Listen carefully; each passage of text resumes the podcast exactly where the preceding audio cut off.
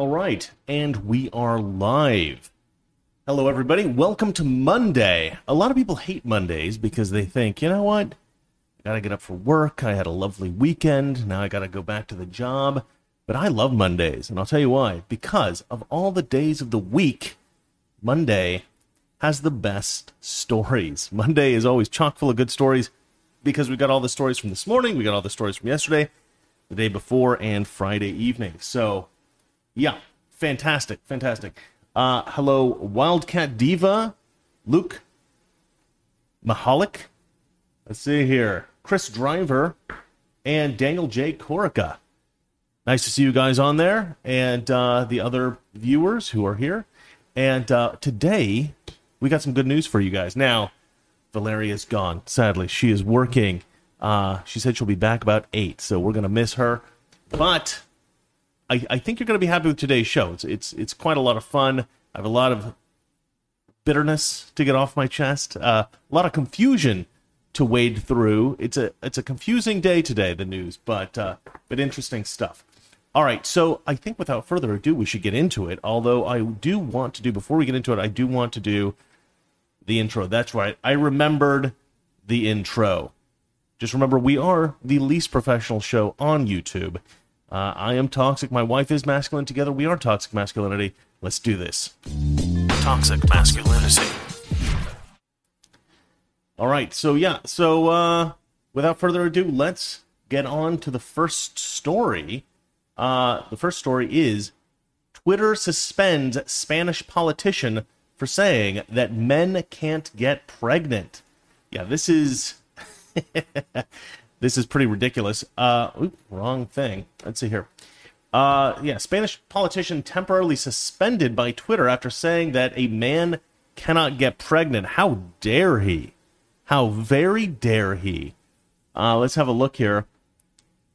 and you may be wondering why anyone might think that that was somehow a bannable offense to say a man can't get pregnant. Um, so the idea behind this, in case you haven't figured this out yet, is that uh, women who have transitioned to become a man in their life, right? So they've decided that, uh, you know, like Rachel Maddow, right? I'm tired of being a woman. I want to be a man. So they cut their hair real short and they wear pants all the time. And then they basically just go around pretending that they're a man, which they're not. Um, they can still get pregnant, obviously. They got all the uh, reproductive parts that are needed to reproduce. And so when they do get pregnant, uh, they are apparently a pregnant man because they've they've said they're a man.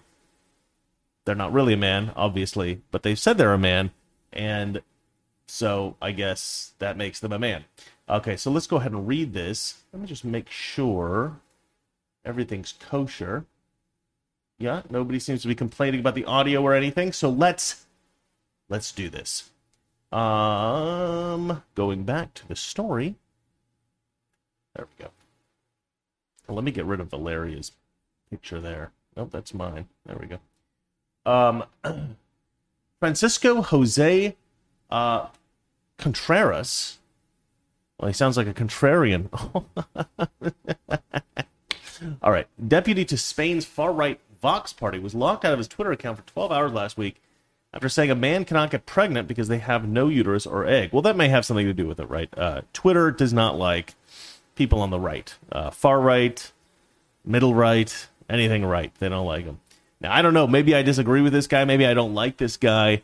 Uh, but obviously, saying a man, a man can't get pregnant uh, should not be a bannable offense. Let's see here. Uh, Contreras' comments were in response to an article that he shared on social media on the social media platform about tra- a transgender male who announced they were a father after giving birth to a baby girl. Contreras said in a Facebook post on May 11th that he had received a message from Twitter which informed them that he had violated the policies on hate speech for the remarks. That's like, Twitter's crazy, y'all. Twitter is crazy. Uh, a hateful tweet, which I was forced to delete, was one that said, A man cannot get pregnant. A man has no womb or eggs. Contreras wrote in a response to the move. You can see this is already fascist biology. Next time I'll try 2 plus 2 equals 4. or how about the sky is blue? That's a good one, too. According to Twitter, Contreras violated its policy against material uh, uh, material that threatens, harasses, or fosters violence against other people on the basis of their race, ethnic origin, nationality, sexual orientation, gender, gender identity, religion, age, disability, or disease. How many people do you think are getting kicked off the platform for criticizing Christians? I'm thinking zero, or for being an American. Yeah, that's not happening. Keep in mind that the uh, or being white. Yeah.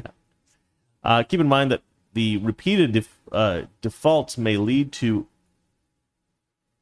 defaults. That's interesting. Keep in mind that repeated defaults may lead to. That's a weird word to use. Defaults. I, I don't understand that, but whatever. That's that's the word they've decided to go with. Keep in mind that repeated defaults may lead to permanent suspension of your account. Twitter warned. Go to Twitter now to fix the problem with your account. Spokesperson for Twitter declined to comment. Contreras, Contreras' supporters have started a, uh, a hashtag a man cannot be pregnant in response to Twitter's decision. That's amazing. I want to I want to post that actually. Um, we will not yield to Twitter's imposing of uh, a twisted and anthropologically wrong worldview, not to mention biologically wrong. Contreras told LifeSite News. We will speak. Uh, will continue to speak the truth about human nature. Biological truth should not be regarded as hate speech. It's biology, not bigotry. Uh, this is the first time that content from the Vox Party has been flagged. According to Spanish publication Counting Stars, Twitter disabled the official Vox Party account for 24 hours during the country's election in January after the group claimed that high crime rates were tied to North African immigrants. Wow. So this indicates to me that Twitter is now actively uh, actively uh, attempting to alter the results of foreign elections. Uh, yeah. Well, we know that they do that here, right? With the whole Hunter Biden uh, New York uh, New York Post story. Well, we're not going to let that get out. We're going to hide that from the public. So, uh, and I kind of knew that they were they did stuff with like terrorist groups, like they wouldn't let certain organizations post and whatnot. Um, but this is this is uh, this looks like a party that is uh, a relatively mainstream party, I guess. I don't know. I I, don't really know anything about Spanish politics. Uh, but yeah, social media should not be in the business of trying to alter elections around the world. And if they are doing that, uh, yeah, then then as I said, the, the, I think the only the only um, resolution to this problem uh, and it is a pretty serious problem. The amount of power that social media has is just to regulate social media, right? You cannot you cannot censor political speech. I'm sorry, you can't censor political speech. You guys are essentially utilities. You cannot be sued by people for posting things that they don't like. Therefore, you cannot censor things that you don't like. Those are the rules, guys. Now all we have to do is make those the rules. I don't understand. It's like so simple to me. It's, it's so simple to me. You are not allowed to regulate speech because if you create an environment in which you have two political parties and one of them gets to say whatever they want and the other one doesn't get to say anything, well, then people are, are simply forced to accept the narrative of the party that gets to speak. They set the narrative entirely. The only people who are permitted to hear what the uh, opposing party has to say are those who go out and search for the message of the opposing party. You cannot passively listen to something that's being blocked from you. You have to go actively. You have to actively go out and try to find it.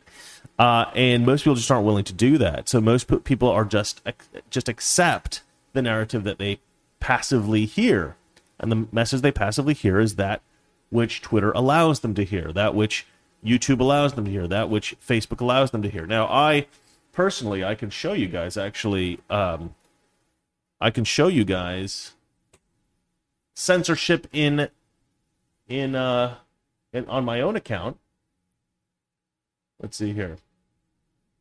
Let's go to YouTube Studio. Let's have a look in real time.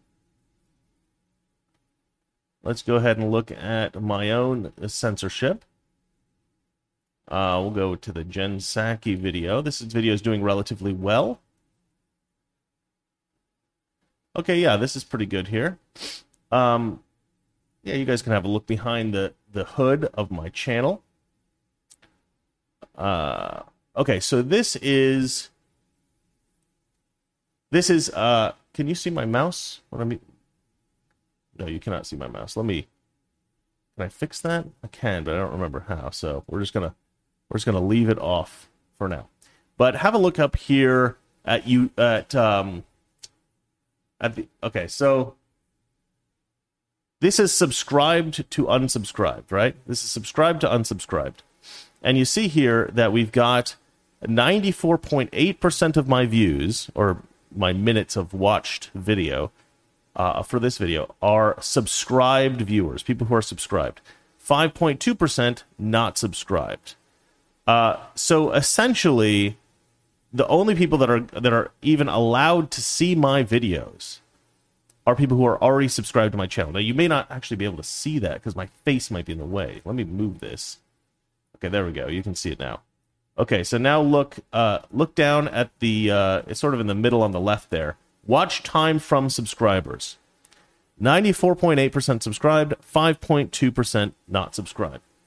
So this is a huge problem because this means, like I said, nobody who's watching this video, uh, uh, or very very few people who are watching this video, are not subscribed meaning that, that YouTube isn't distributing my video to, to everybody. They're only distributing my people my videos to my subscribers, to the people that already subscribe to my channel. Uh, and now what does that result in? We'll look at the top right here. Subscribers, negative 20. Negative 20. So that's just from this video alone, right? Uh, now, is this video a particularly hated video? No. This video got uh, an amazing like to dislike ratio um, you know, I think it's something like you know 99%, 99.5% like to dislike ratio. So lots of people like this video, you know, way more than disliked it. But then how do I lose 20 subscribers? It doesn't seem to make any sense, right? Um, well, partly it's because of this subscribed versus not subscribed thing, and and you can say, well, well, maybe your video wasn't that popular and it only reached the subscriber subscribed viewers. No, no. My my uh, reach was really good. This this is actually really good. Eleven point three percent click through rate is excellent. Um, on the first day, it was actually much higher than this, twelve percent. It was actually something like sixteen yesterday. Um, so you know the the impressions are going up. They're going up not nearly as high as they should. Um, YouTube just doesn't promote my videos to anyone. They say that the browse features are the primary way people are getting notified. But the only people getting the browse features are subscribers. There's the only people getting it. So I'm basically locked in. Um, so yeah, this is YouTube essentially just trying to destroy me, trying to destroy my channel. Um, fortunately, I have a lot of um, loyal viewers that do and do watch my show, do like my show. And uh, let me put that back actually. Um, not that one. I want that one. There we go. Uh, and so I still get a, a significant number of views every episode, but uh, but yeah, they are they are essentially trying to crush my channel, and that's what Twitter's doing. Um, and the thing is, you know, I am genuinely trying to express political perspective. That's all right? I'm not trying to spread disinformation. I'm not trying to spread conspiracy theories. I'm not trying to encourage anyone to hate. Uh, you know, I'm not trying to encourage encourage racism or any of the kind of you know things that they say are all these nasty things. Um, but I but I even think that those things need to be protected because the whole point of First Amendment free speech, the whole point is you have to be able to hear things that you don't like hearing, right? That's the whole point of it. And so this idea that this guy is saying something that Twitter doesn't like, or maybe somebody who's trans doesn't like, and so he gets banned from social media, he's not allowed to speak. His and this uh, political party, Vox, the Vox party in Spain, uh, is not allowed to express their ideas, to to spread their message uh, in a political campaign, um, because what what is it that they said that got them banned? uh, because high crime rates are tied to North African immigrants. Now that may be true. You could you could potentially find a statistical correlation with that. I don't know if they did that, but if that's true, how could you possibly get banned for simply stating a fact? It doesn't make any sense to me. It would be like saying high crime rates in America are tied to, uh, you know, to high concentrations of uh, black people living in a particular region. Well, that may be true, right? That may be true. It's not an, it's not an attractive thing to hear. It's not a it's not a lovely thing to say. People don't like hearing that. Um, but if that's true, then that has to be dealt with, right? That has to be dealt with. That's the whole concept of politics, right? Is to look at problems that we have and try to fix those problems. Well, if you're not even willing to hear the problem, how are you gonna how are you gonna ever fix it? Right? And this is the problem with the left. They want to put their heads in the sand, not listen to anything. They don't like free speech because they don't want to uh, they don't want to hear things that they don't like. They're they're very very sensitive. Uh, I uh, I just did a video. I just posted a video about. Well, we talked about this last week. Marjorie Taylor Greene uh, basically telling AOC that she thinks she supports terrorism and she needs to debate her on the Green New Deal. And AOC basically said, "Oh, we need to get the uh, we need to get the sergeant in arms to uh, to uh, to to like somehow deal with Marjorie Taylor Greene and like uh somehow like physically restrain her or something like that because she she uh shouted at me from across the room and I and I feel threatened. Uh, you know, you guys were there. We we talked about this last week. Um, I've actually turned that into a Mr. Reagan video, so we'll see what the uh, the general Mr. Reagan audience thinks about that. But wow, I mean, what a coward! The left are just a bunch of wimps, really. Um, I think that's what it boils down to. Uh, they can't stand somebody shouting at them and challenging them to a debate. They're they're they're terrified of us, which I think is great. Uh, but I think that actually informs a lot of their decision making. Like, uh, oh, the, the, the, Republicans are all tough and and and, and we don't like that, and we, we have to use the law to, to fight against them. I think that's may, maybe at least in part why they're so vicious. It's something I hadn't thought of before. The left is really nasty, really vicious when it comes to um, you know dirty political tricks and uh, making really uh, brutal, harsh legislation. I mean, like impeaching Trump twice for for essentially hoaxes um, is an absurd political uh, maneuver. I mean, it, it is so dirty and it's so vicious. I think there needs to be a consequence for trying to impeach a president. Um, sort sort of like um, what do they call it when you um, when you sue somebody and and the uh, the lawsuit is what frivolous, right? They say it's a frivolous lawsuit you can get in trouble for filing a frivolous lawsuit, but you you you can't get in trouble for filing a frivolous impeachment. Now, how is that? That that's not good. That's not good because there is no there is nothing to discourage someone like Nancy Pelosi, a psychopath like Nancy Pelosi, from just over and over and over again impeaching somebody like Donald Trump who did nothing wrong. Uh, a president they just don't like. They just don't like them because they are politically opposed to their point of view. Um, yeah, uh, people like them do need to have some kind of consequence to their to their vicious actions. Now, you could say, well, the consequence is for them to get unelected, right? For the people of their district to say, "Wow, that's outrageous! I got to stop electing you." The problem is the people in in uh, Nancy Pelosi's district are just as insane as she is, right? And so, why should we have this small district in California holding the rest of the country hostage? That doesn't make any sense to me. So we got to figure out how to fix that. That's that's certainly a problem. Problem the Democrats probably don't want to talk about. All right. I don't know how to end that. I can't think of a good way of ending it, so let's just end it. Uh, that's it for that story. Let's move on to the next one, shall we? Um, now, this is.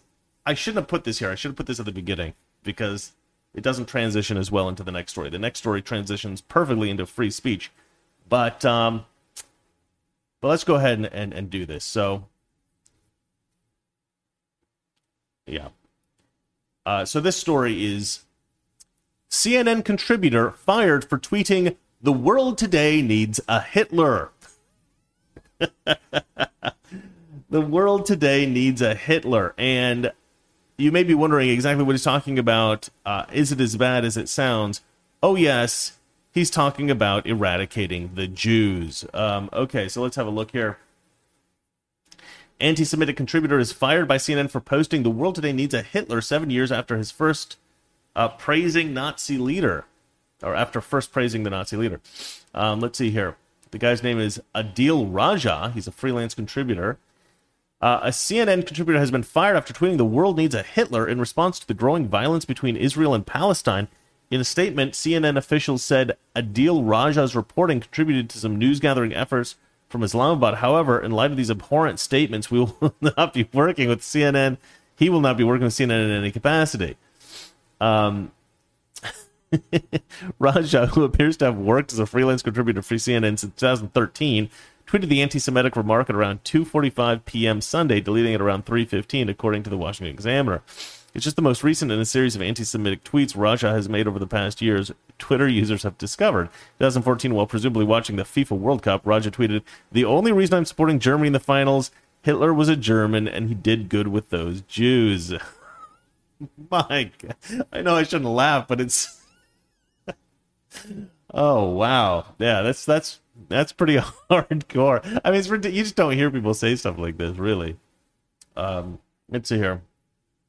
Oh, and he's smoking a cigarette. Uh, uh, you know, all sexy like Hunter Biden. Look at that. uh, let's see here.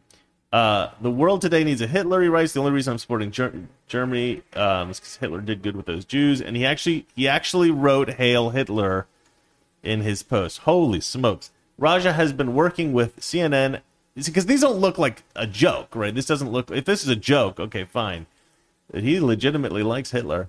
Now, again, even though he's a Hitler supporter and he he he hates the Jews and all that kind of stuff, um, I'm kind of a free speech absolutist. I think he should be able to stay on Twitter. I think he should be able to post those things. I'm sure, I'm sure Twitter's going to ban him. But let's have a look here. Um,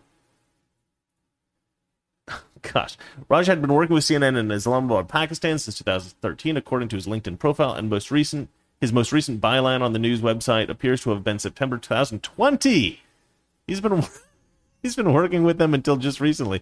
He's also an executive producer at Pakistani ARY News. In 2016, he won the Agahi Award for Investigative Journalist of the Year, according to his Twitter account. Um, what was he investigating? How to exterminate the Jews?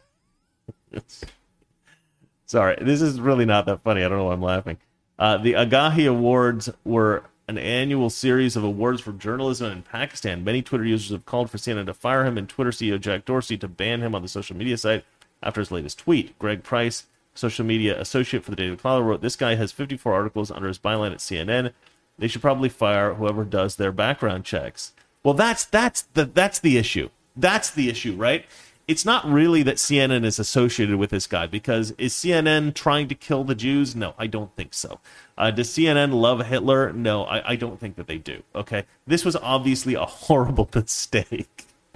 I think that's why I think it's so funny. Is like an organization who would obviously find these things abhorrent has hired this guy, not knowing that he is uh, a virulent anti-Semite. Uh, I mean, the guy is the guy, God, I mean, this is a PR nightmare. But the okay, so here's the thing, right?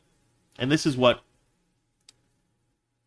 this is basically why I wanted to look into this story. Um, and we'll go back to the new the new the article in a moment. The left, CNN, all those organizations, all those leftist organizations, they're always accusing the right of being bigots, right? We're all we're all a bunch of racist, uh, we're all a bunch of anti-Semites, we're all a bunch of um, Islamophobes and all that kind of stuff. Um, no, uh, we're not. We're not. But we do look at the world rationally. We do look at the world as it is. Okay, we don't we don't sit here and pretend that black people don't commit crimes at higher rates than other groups. We don't we don't uh, close our eyes to the realities of the world. We don't pretend that there isn't a problem in many Muslim countries of executing gay people, of anti-Semitism, of um, what do they call it when uh, somebody's brought shame upon the family and they and they murder the, the sister or something like that. Um, honor killings, right? Honor killings. Um, we don't pretend that there aren't uh, Islamic grooming gangs in the UK. We don't we don't close our eyes to these things. We recognize that these things are a problem, and we say, okay, how do we fix them? The left says, no, no, no, no. The only problems in society are from white people and everybody else that they're they're uh, they're just a victim of that white supremacy, that that white evil. Uh, they even blamed black people beating up uh, Asians. That was a story I did recently on the show. um, black people beating up Asians, they blamed that on white supremacy. The convoluted logic that came up with that, I would have loved to see that person who who thought of that try to explain their way. I mean, I, I read the article. I read the article, so I knew exactly what their logic was. It was completely insane. I mean, it doesn't. It's so. It makes so little sense.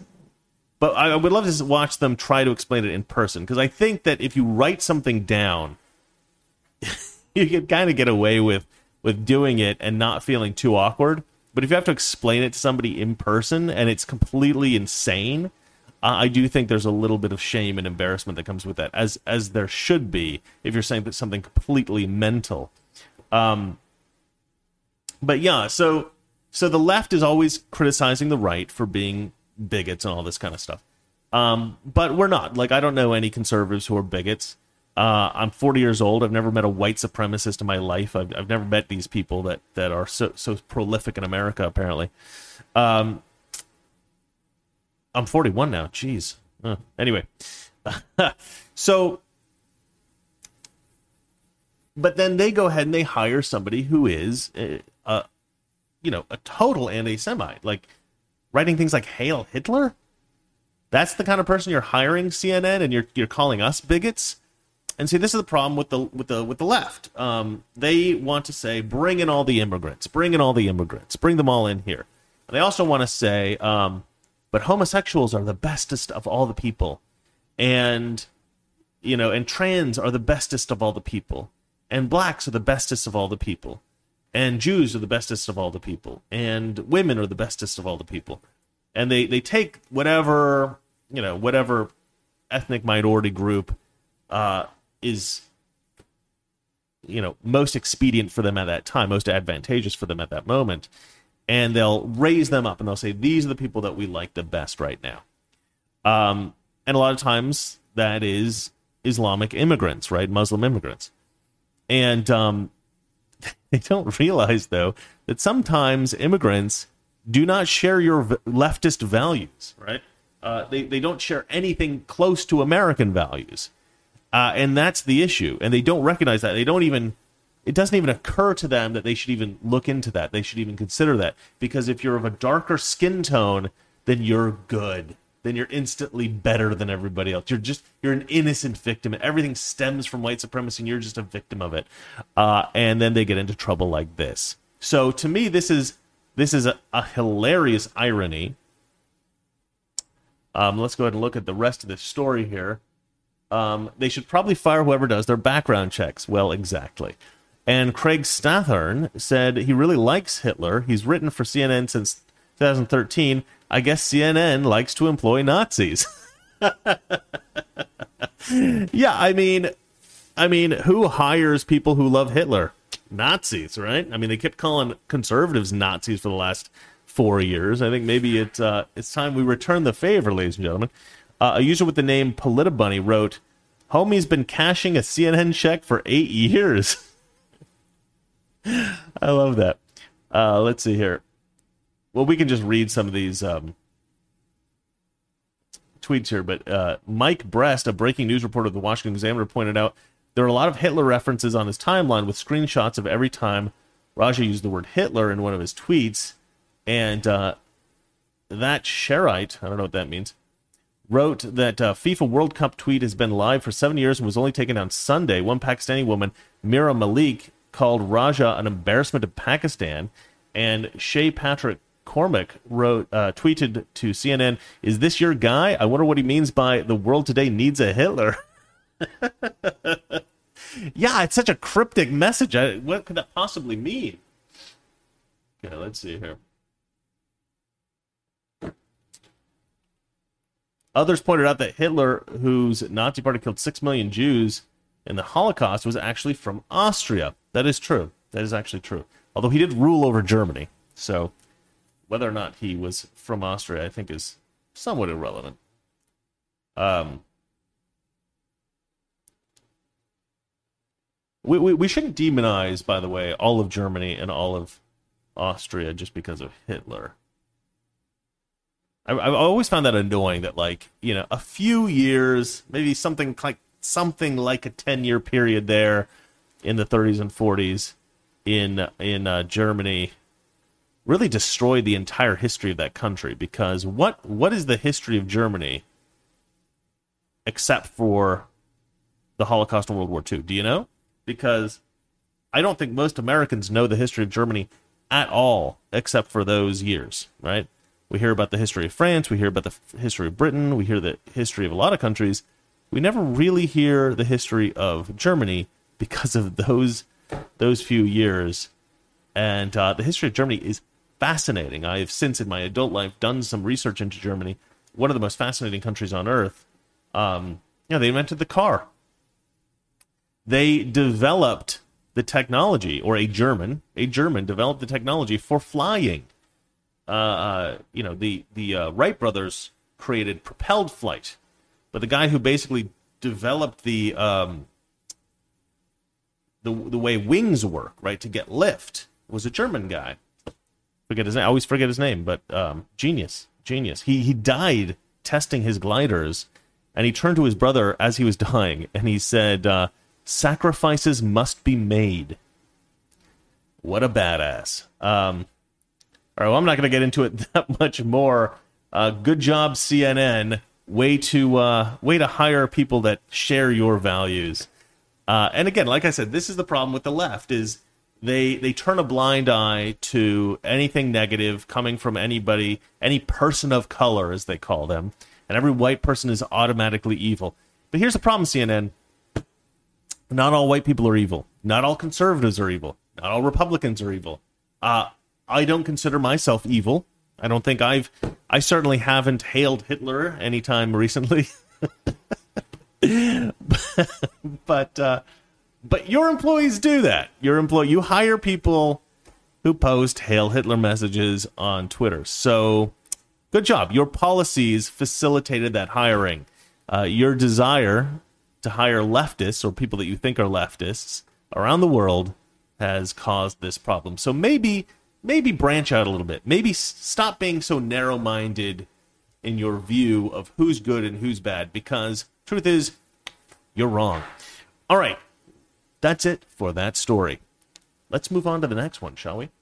Uh, and this is why I wanted to go from the first story to this story because they are kind of related. Um, all right, this story is Prince Harry says the First Amendment is bonkers. Oh, is it? Oh, is the First Amendment bonkers, Your Highness? Uh, let's see here, Harry. Prince Harry under fire for, after calling First Amendment bonkers. Prince Harry is under fire after referring to the First Amendment of the Constitution as bonkers while discussing the media feeding frenzy after he and his wife Meghan Markle left the United Kingdom and moved into Tyler Perry's Beverly Hills mansion while they were settling in the United States. I've got so much I want to say about the First Amendment as I sort sort of understand it, but it's bonkers, the Duke of Sussex said on an episode of Dax Shepard and Monica Padman's Armchair Expert podcast. I don't want to start going down the first. So I'm just going to play this audio for you because it's a lot long. You know, this is a very small bit of it, and I'll be honest, I don't really understand what he's trying to say. I don't understand what he's trying to say, and I think a lot of that comes from. Yeah, I'm not going to read what people are saying because I want you guys to come up with your own ideas about this. I would rather than than to read a bunch of other people. Um, I mean, Ted Cruz is usually spot on. Dan Crenshaw is usually spot on. I want you guys to listen to this and tell me what you think because um, uh, it's really weird. I mean, what he's saying is some of the things he's saying kind of make sense, and, and other things that he's saying don't make any sense. And I, I just don't understand. I don't understand if I agree with him or if I disagree with him or exactly what he's trying to say because um, well, we'll get into it, but he seems to he throws in social media in there, right? He so throws in social media, and he says like, okay, so there is this commercial interest, you know, and he he somehow suggests that making money is corrupting the First Amendment, which I don't actually really agree with. I don't actually really agree with. I don't think that making money is is in any way um in any way uh um, contaminating the First Amendment or distorting it in any way. I don't think Twitter or YouTube or Facebook censors people primarily because of commercial interests. I mean, maybe they do. Maybe they do. But certainly not political speech. There's no there's no commercial value in saying that my channel is not allowed to distribute their videos, distribute the videos that I produce um, broadly among the population. I don't think there's anything that I say that is hurtful to anyone or harmful to anyone or is in any I mean, you could say that anything's hurtful, right? I mean, I could point to a girl and say, uh, you know, I think shirts are hurtful, and the fact you're wearing a shirt hurts me, and therefore, from now on, you need to when you, when you approach me, you need to not have the shirt on. Um, I mean, anybody can say anything's offensive to them, right? Uh, but it's whether or not we we take that seriously or we prioritize the people who are who are claiming to be victimized by stuff, or if we prioritize people's right to speak and express themselves. And forever in this country, we've always prioritized people speaking and expressing themselves until social media. And now we have this problem. But I cannot tell exactly what Harry's saying here. So I've listened to the thing. We're going to listen to it again. We're going to listen to a kind of longer version than you'll hear anywhere else. I'm to play quite a bit of this um, this podcast. Let's see if I can turn my headphones on here. All right, let's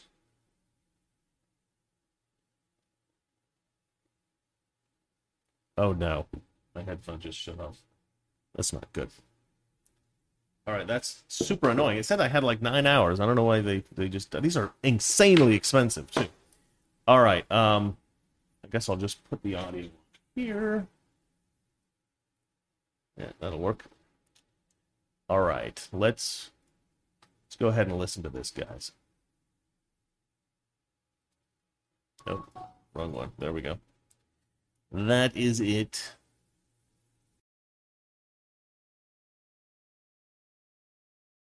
Well, first of all, the people that are taking photographs are making money off of your life and your misery Mm-hmm. are probably the same people that really enjoy your movies.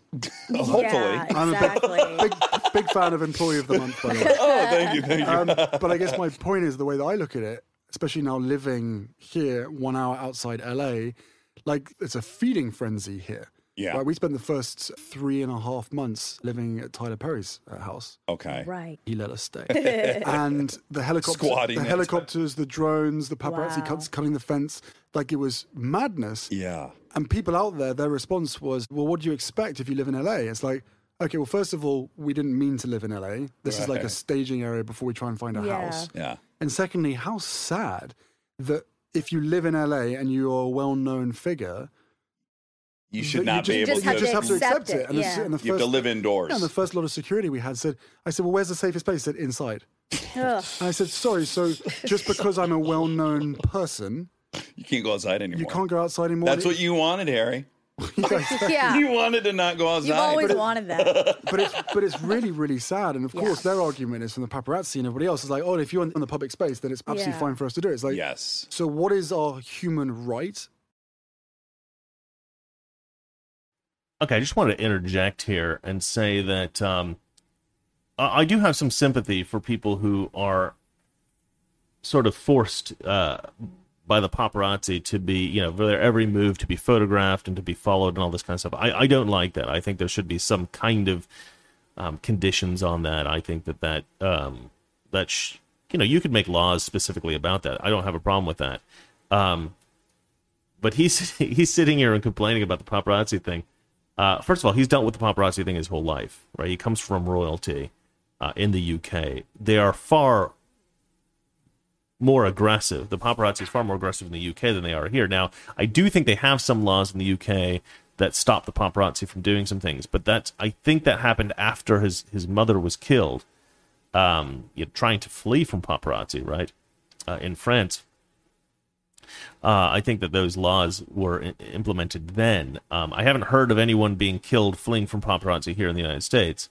Um,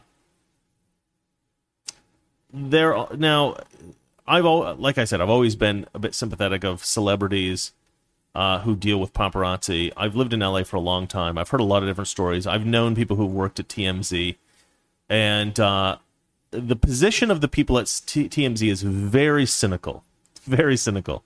And their position is look, uh, these celebrities oftentimes will go to certain places that they know the paparazzi will be in order to get their photographs taken, right? So they'll dress up, they'll or you know, they'll look like whatever it is they want to look like. Either they'll dress down or they'll dress up or whatever. They're like, "Oh yeah, look how cool I am. I don't even care. I don't even put my makeup on, whatever." Uh, or they'll like dress totally up and they'll look awesome. And then they'll um do this thing where they'll go to the place they know paparazzi will be and they'll walk in and they'll sort of do this um do this pose walk, you know. You know, as they walk in to this like uh popular restaurant that celebrities are often often at. And here's the weird thing about that. I've actually seen this happen. I've actually seen uh, celebrities coming down the street, and I, I, don't think I've ever seen this of like a, a top level celebrity. I've seen tons and tons. I mean, I live in LA. There's they're they're like cockroaches out here. They're everywhere. Um, like lower level celebrities, like celebrities on TV shows that aren't very popular, um, will go walking by uh, uh, paparazzi, and you'll just see them sort of like walking like normal, da da da da da, and they'll see the paparazzi, and they'll they'll kind of do something where they'll either get on their phone or they'll get off their phone or they'll change what they're doing in some way, very obviously, and they'll change their posture, and they'll put on this look, you know, like, okay, go ahead and take my picture. Uh, yeah, I'm a celebrity. I'm very cool. And then the pictures will be taken, you know, and then this, then they'll pass the paparazzi. The paparazzi start taking pictures, and then they'll go back to whatever it is that they were doing, right? And the, they'll slump over, whatever. I mean, the, the look totally changes as soon as they're past the property. It is bizarre. The first time I saw this happen, I was just thinking, like, what a prick. Because it was a guy. It was a guy who did it. I just thought, what, what an idiot! Like you, you care that much, man. But I mean, that's kind of what LA is, right? It's all about like, gosh, I mean, when I was doing the acting thing, you know, I was taking acting classes and stuff, and it was weird. Like, there is this culture, there is this culture of actors and stuff where it's like you have to brand yourself, you have to send your picture out, you have to send people gifts, you have to like, you have to like make everybody like you, and and uh, ah, God, it's so pathetic. It's it's it's really an unpleasant environment. I mean, just the the whole idea. Like, I would go to these classes where you would sit in a circle, and everybody would take turns telling everybody what their achievements were that day, uh, that week, what their failure failures were that week, and you know, explain to people what their plans were, what they expect to be doing. And you go around in a circle and you do that, and it was actually really helpful from a business perspective because actors aren't really business minded; they don't know how to do that kind of crap. So. Um, it kind of held everybody accountable and sort of created a somewhat of a quasi competition with each other, but also like a support system because actors are very weak and pathetic, and uh, and it, it did help people to be more successful. And I thought it was actually a very good idea, but just the fact that you have to sell yourself so so um, strongly, uh, you know, a lot of actors are like into the hard sell. They're like, you know, I am. You know, look at me. I'm I'm great. I got anytime some actors get a gig, like a small gig, they'll post it all over their social media like uh, look i've just got into this play and i'm doing this and i'm doing that and they'll send these notifications out to casting directors like look i'm, I'm doing stuff. Uh, oh god it, it- every time i saw a post like that i just cringe you know? Um, and i think I, I tried maybe to post something like that once and i felt just so stupid. I didn't i was just like nah i'm not doing that crap you know? But uh, but you do kind of you are encouraged to do that kind of thing, and so it is a kind of lifestyle out here to get in front of the paparazzi. But I do think that there's a level where it changes, where it goes from oh the paparazzi are my friend and they're helping me to get more success, uh, to oh yeah well the paparazzi are a flipping nightmare and I hate them and I don't want to be around them. Um, however, that said, if you don't want the paparazzi to shoot your photos, move to Maine, move to Montana, uh, go live in Idaho. Why are you? Why are you? In, oh, I'm not in the middle of the frame. That's not good. Uh, why? Why did you move to Los Angeles, Harry? Why did you move to Los Angeles? Uh, There's, there's, I think probably literally two places in the world where there are a lot of paparazzi. One is London, and one is Los Angeles. That is it. There's not a, a crap ton of paparazzi anywhere else in the world. Nowhere else in the world where you where will you find the number of paparazzi as you will in London and Los Angeles. So you decided, oh, I hate paparazzi. I want to get away from these people. I know. I'll move to L.A. He's like, oh no no no, this this wasn't something we planned. We, we didn't mean to move move to LA. We just wanted to live in te- t- uh, Tyler Perry's mansion. That's all. Look, I, I'm a pretty sympathetic guy. I want to be sympathetic to Harry because I do feel like he got a raw deal marrying Meghan Markle. And look, maybe he does very much love that girl. Um, I think that to some degree, uh, my writer lives in Maine. She's like, no, don't tell them to move to Maine.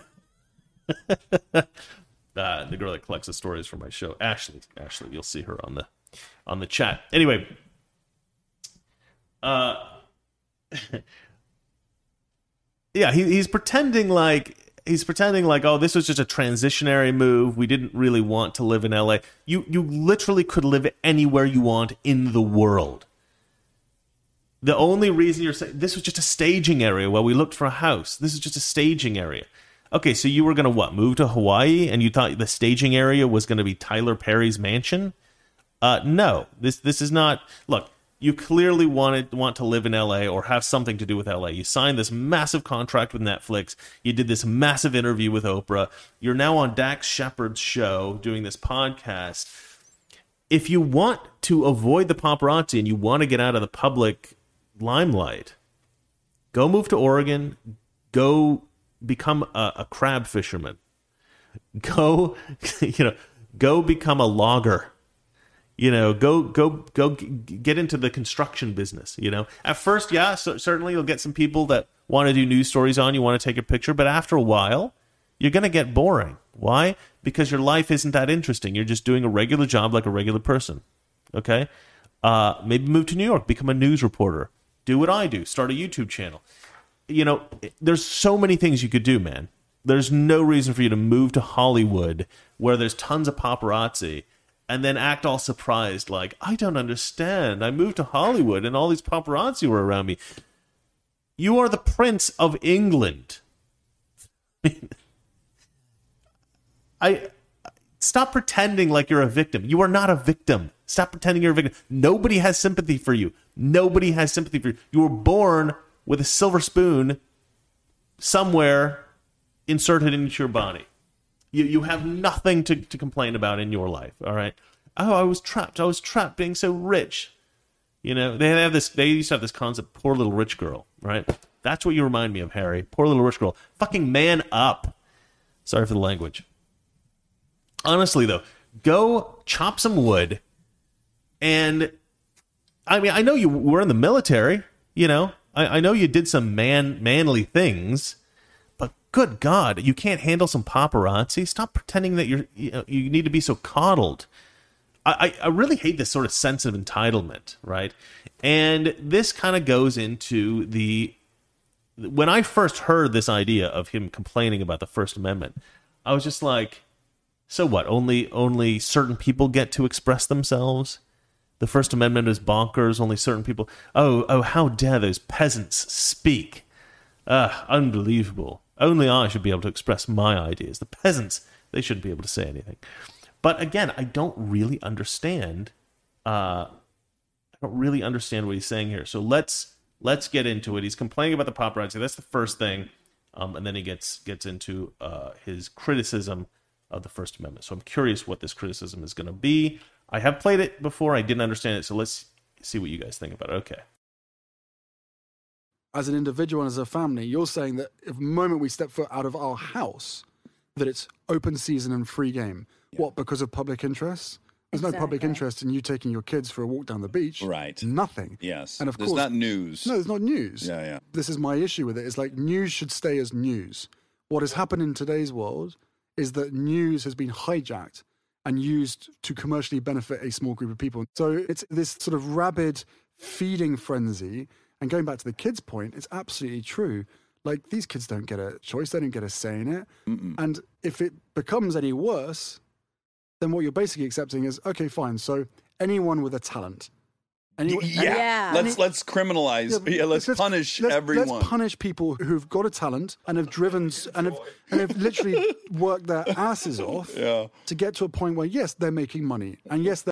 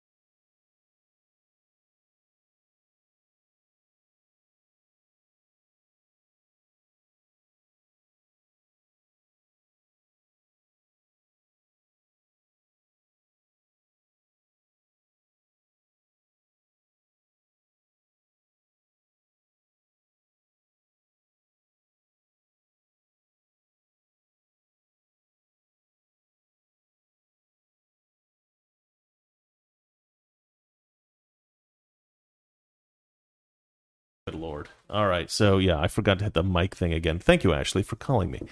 Uh, see, I can't I can't have my mic on when the that's why I had these. The flipping things died. So if I have my speaker on and the mic on, then you guys can hear from my speaker and you can hear from the audio from the desktop. So it's kind of annoying. So I have to turn that off. Anyway, what was I going to say? Um, I forgot. I forgot. Well, what was he saying? What was he saying? Doesn't matter. It doesn't matter. Now I've forgotten. Let's just listen to the rest of what he has to say here. their fans are contributing to that. Yeah, yeah. But they're bringing entertainment and value to society, whether it's through movies, whether it's through music, or whatever. Okay, I remember what I was going to say, or what I was saying. Uh, a lot of people want to be famous. This guy's pretending that fame is a punishment for everyone. Fame is not a punishment for everyone. You never had to work for success in your life. You were rich. You were born very wealthy. Uh, you were born one of the richest people in the world. So for you, you're never going to appreciate fame in the way that uh, some you know poor person who needs attention, like Dax Shepard, actually. Dax Shepard, the guy that's interviewing him, he's a famous actor and, and you know comedy actor, whatever. He's a pretty funny guy. He's he's a a lot of people like him, uh, and uh, is he the kind of person that needs attention? Is he the kind of person who craves fame? Um, you know, it's like I was saying, those guys who specifically go out to try to get photographed by the paparazzi.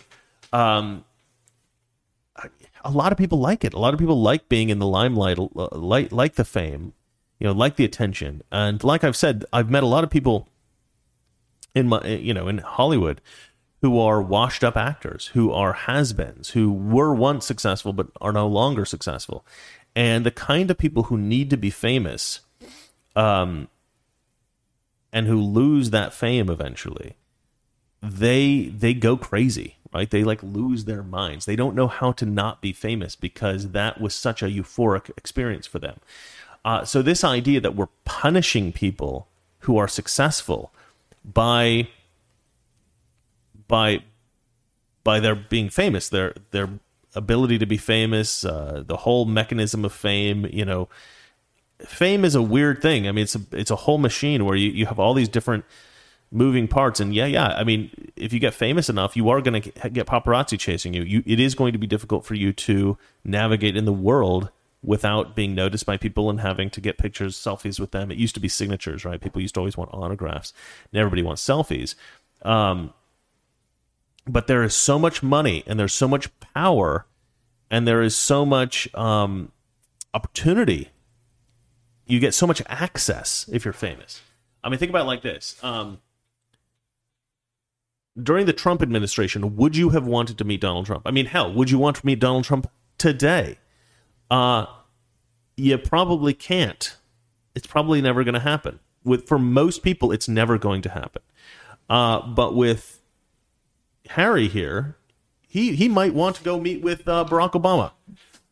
He might have some ideas about the American policy right now that he wants to get uh, implemented. And uh, obviously, you wouldn't go to Biden for that. That would be silly. So who would you go to? Barack Obama. Sure, that makes sense.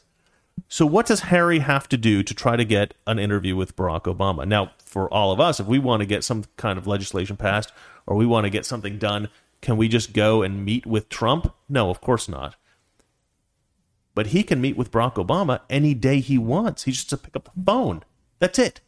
Pick up pick up the phone, say, Barack, I'm gonna be in Hawaii in a few days, or DC or wherever Barack is. And he, he, he okay, I'm gonna meet up with you. We're gonna discuss this kind of stuff, you know and no problem. And, that, and, he can make that meeting. All right. That's the kind of access, that's the kind of power he has with his fame. Okay. The the downside to that, the balance to that is there's some people that want to take your picture. Don't be such a pussy. Good God, grow a fucking pair. I mean, oh, oh, I, I can't walk outside or else somebody might take my picture. But anytime I want, I can make a phone call and talk to the leader of the free world. That's a pretty good trade off, you ungrateful degenerate. I mean, look, again, I have sympathy for this guy. I, I actually don't like paparazzi. I don't like the whole idea of paparazzi. Um, you know, like I said, I've known paparazzi, and they're they're primarily a holes. Um, at least the ones that I've met. I mean, I'm sure there are good ones as well, but uh, the ones I've met are not the nicest people. Um, yeah, I, I, have a negative view of paparazzi as well. But uh, this idea that oh, we're punishing people who are successful because because they've been successful and, and that now they're going to be punished by paparazzi. There is so much benefit to being famous, so much benefit. Um, like I sometimes talk about that, right? I mean, I sometimes talk about that. I was very, I was very poor before I started my YouTube channel. I was like barely functioning, you know, barely able to pay my rent. And then I got my YouTube channel, and now I make enough money I can live fairly nicely. Uh, and the truth is, I am a couple of steps away from Trump. Like I could potentially get a meeting with Trump. You know, I mean, I have never done that. I've never tried to do that. I don't know how easy that would be. Probably be somewhat difficult for me. I'm not like super famous or anything. But I could potentially do it. Right? I could potentially get a meeting with Trump. I could potentially see myself talking with him at some point. And that's like a big deal. You know, you don't really think about that too much. Um, in in everyday life. But I sometimes do think about that kind of stuff because I got my show and I produce uh, content and I am trying to shift the culture. And you think, you know, one day you could find yourself in a position where you meet Donald Trump. I mean, that'd be quite cool, right? He was the president of the United States, probably one of the best presidents we've ever had in, in ever, ever. And I could meet with that guy and I could talk to him and I could present ideas that I have to him. That could happen. I mean, how lucky am I? You know, and I and I'm just incredibly grateful to have that opportunity. Um, not, not that I've done it, not that I've actually had that specific opportunity, but you know what I mean. Like, I am in a place where I have a lot more access than ordinary people to a lot of things that other people would want access to, but they just don't have. And this guy, Harry, he's got access to just about everything he wants in the world. And he's complaining because people want to take his picture. I don't like paparazzi, but nobody cares Harry. Nobody cares. Nobody has sympathy for you. All right, moving on. Yeah. So if you continue to chase them and their kids, you're probably going to not just stop them from wanting to go to work. You're certainly going to put their kids off ever wanting to. So it's it kind of is self defeating. It's a weird one. So uh, having moved, it got better there. Yeah, way better. Oh, good, good. But just what two days ago, Orlando Bloom sent me a message because he's down the road and we sort of keep in contact because of the paparazzi. Yeah. He sent me a photograph, which his security got, of this long-haired guy with a beanie on with his earpods in, with his massive camera lying in the back of his four x four truck, blacked out windows, a woman driving who she likes the sort of the peace sign where she's sitting there as a distraction, oh, and he's geez. laid down in the back of this truck taking photographs of them out with their kid yeah. and whoever else is in that area. Yeah. How is that normal? How is well, that acceptable? Yeah, yeah, yeah, yeah. Well, when we took this on, I didn't try for a second to say legally this shouldn't be allowed because I know our First Amendment is such that it is going to protect the press, as in some ways it should. It's the fourth estate. That wasn't my argument. My argument was, you know what else isn't illegal? Shitting on your dining room table. Mm-hmm. It's not illegal. You could mm-hmm. totally do it. You wouldn't do it because you're not a monster. so It's illegal to run into the cinema and shout fire. Yes, that's true. But there's other reasons you wouldn't do something other than the law. You know what I'm saying? I would implore people to not evaluate what, well, anything that's legal, I should be doing. So shitting on my uh, kitchen table, I should do because there's no law against it. That's not how one's brain should work. Well, that All right, so the book, the I should give you a little tiny bit of background here. So Dax Shepard and his wife uh, tried to petition newspapers around the country to stop um, letting paparazzi take pictures of, of kids, of celebrities, celebrities' kids, which I think is actually a very valiant effort. I think that's a good thing to do. And he said there's just a couple of um, of uh, publications that refuse. I think. Um, TMZ, and he said like Daily Mail or something like that. Um, I, I, if I had a if I had a publication, I probably wouldn't sign on to a, a you know an agreement to do that, but not because I would uh, encourage my reporters to take photos of celebrities' kids. I, you know, if I had that kind of business, I would say probably tell my reporters not to do so. Um, I, I mean, maybe I would sign a pledge to do that sort of thing. I don't know. It doesn't really matter because you, you sign a pledge. What does that mean? That means that you you know are going to make best efforts right and uh a pledge is nothing it's not legally binding it doesn't mean anything it's toothless right so i mean a lot of these publications probably still will publish uh, photos. You know a lot of a lot of these publications probably would never have done that anyway. They're not in that business right?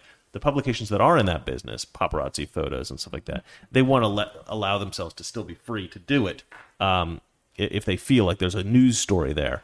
Um, and of course, there's no magazine that would not publish a photo of a celebrity's kid if there if it was a massive news story. Um, so this idea that they've got this, um, you know, I, I don't know.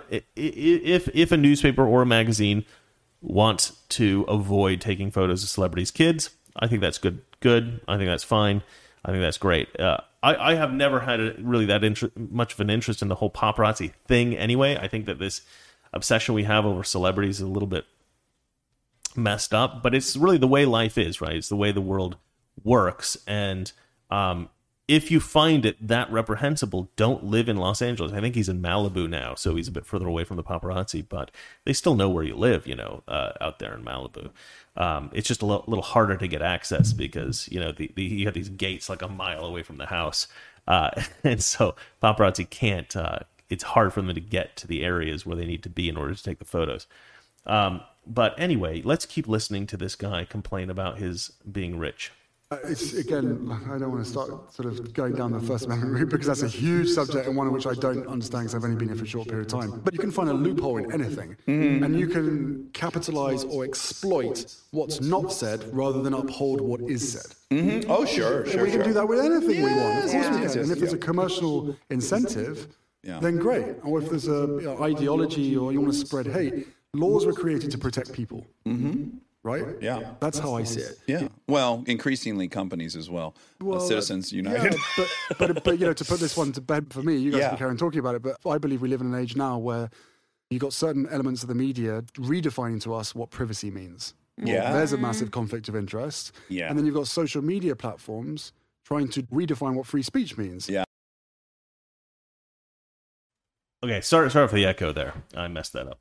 Um, it's difficult. It's difficult to navigate all this, guys. Uh, yeah, so that's the point that I was talking about. Like he he acknowledges that social media is trying to redefine what free speech means. So it's like, does he get that? Does he really understand what he's saying? Like, I don't know. I don't know. I don't know. So it sounds to me like he could be savvy a little bit here and know what he's talking about if he does, then I have some sympathy for him. And, you know, I might agree with a lot of what he's trying to say here. But what he's saying is so convoluted and difficult to follow.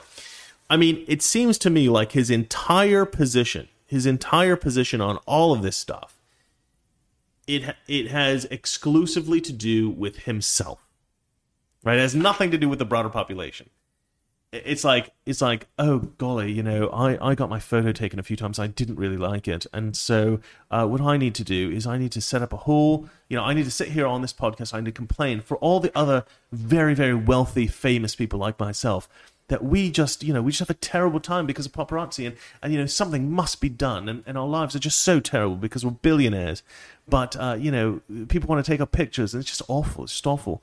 And it's like look guy there's so many people in this world with so much suffering, so so much bigger problems than what you're dealing with that you just come across as an asshole. Like I, I do understand that it's not an enjoyable thing to have paparazzi around all the time. You can't really function without being looked at and being watched.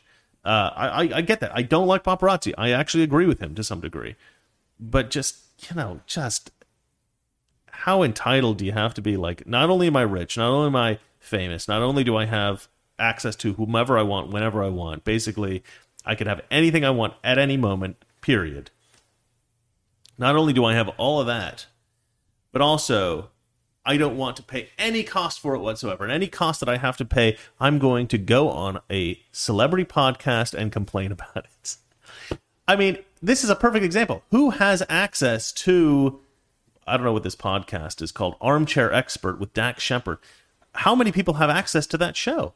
How many people have access to that platform?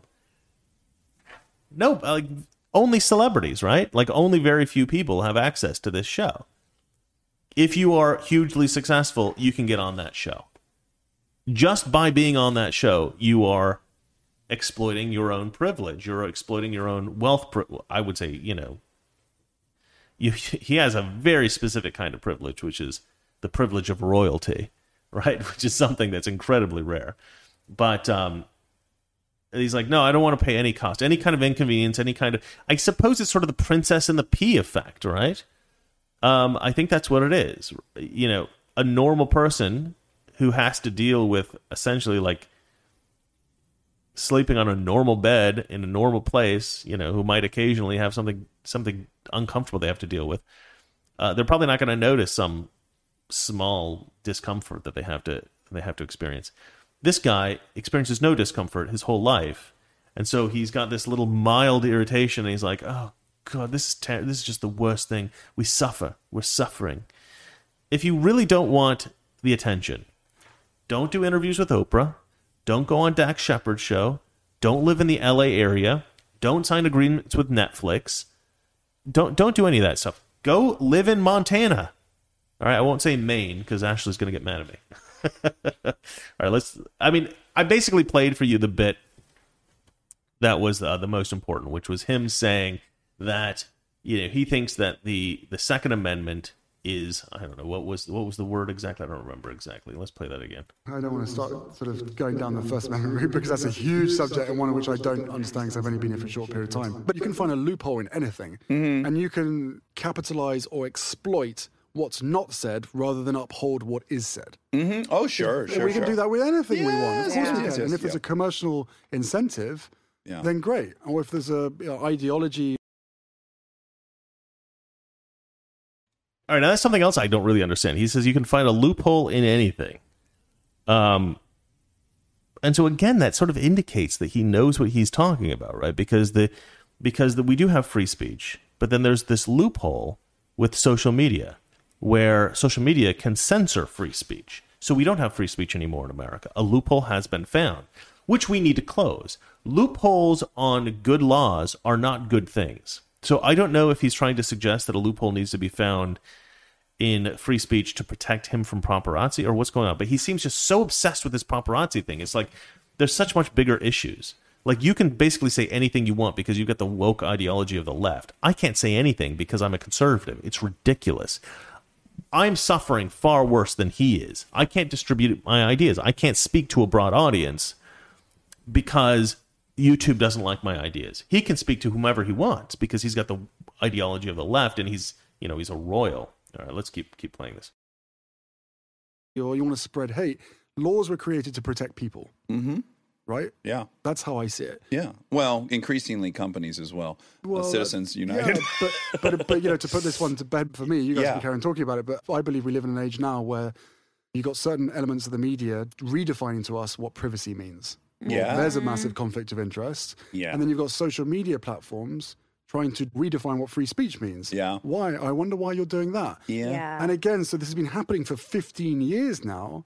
And we're living in this world where we've almost like, well, the laws have been completely flipped by the very people that need them flipped so that they can make more money and they can capitalize off our pain, grief, and this sort of general self destructive mode that's happening at the moment. So there's conflict of interest is like the major piece here. And, Yeah. yeah. you know, as you say, like, you want to shit on the kitchen table, like, just because there's not a law. Yeah, good, well, good for you. You're, you're on, within the bounds of the law. Congratulations. Exactly, like powered Yeah. back to the people. Yeah. Like, and you go to sleep at night and you're like, well, I didn't break the law. You feel good? but Dax, it does come back to supply and demand. Yeah, Right. Totally. If we collectively became better at not clicking on and not Uh-huh. spreading or sharing the things that we know are putting other people through hell, Yeah, yeah. then there's no market for it. I totally But the agree. more depressed and the harder life becomes, we end up surrendering to the information parallel with our own feelings. yeah, That's the information that we end up sort of being drawn into. yeah. And the and the last stop is the pound and the dollar. I mean, it's literally that simple. To your point, if no one can profit on any of this stuff, it vanishes. Okay. That was fun. Cheers, yeah, yeah, yeah, yeah, yeah, yeah. I got so much I want to say about the First Amendment. yeah, well, you're- you're- I, I still don't understand it, but it is bonkers. it is bonkers. So, having been born in the Truman Show, I'm Right. So he says the First Amendment is bonkers, and that's what everybody's getting uh, annoyed about. And again, it seems like something that's exclusively about him and the paparazzi, and that's it. And he's trying to say uh, he throws in this line here: power, power needs to go back to the people. I, I mean, I agree with that in terms of free speech. I agree with that in terms of free speech. But that's what free speech allows. It allows the people to be empowered by being able to speak freely, right? So this idea that the First Amendment is bonkers, um, you got it twisted there, buddy. What, what you're saying doesn't make any sense. Uh, you're saying that somehow we have all these capitalist um, uh, incentives, which somehow encourage people to say things that are or do things that are bad or something or like it somehow distorts the first amendment in some way. Um, I, I don't understand that. I don't understand where he's coming from there. Uh, this sounds like some kind of like socialist screed that i that i'm not following right? I don't know where i don't know where he's coming from i don't know what he's trying to say. He was he was not clear at all with what he was saying. Now maybe you guys can tell me in the comments what you think he was trying to say. Maybe you can clear it up for me. But i don't understand it. It he says he says that people are incentivized by money. Okay but that's always been true. Um, and therefore free speech is distorted.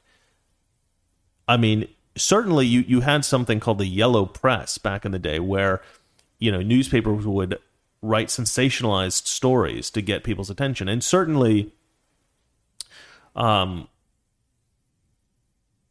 money has, to some degree, influenced the amount of reporting that's gone on about Trump, right? During the Trump administration.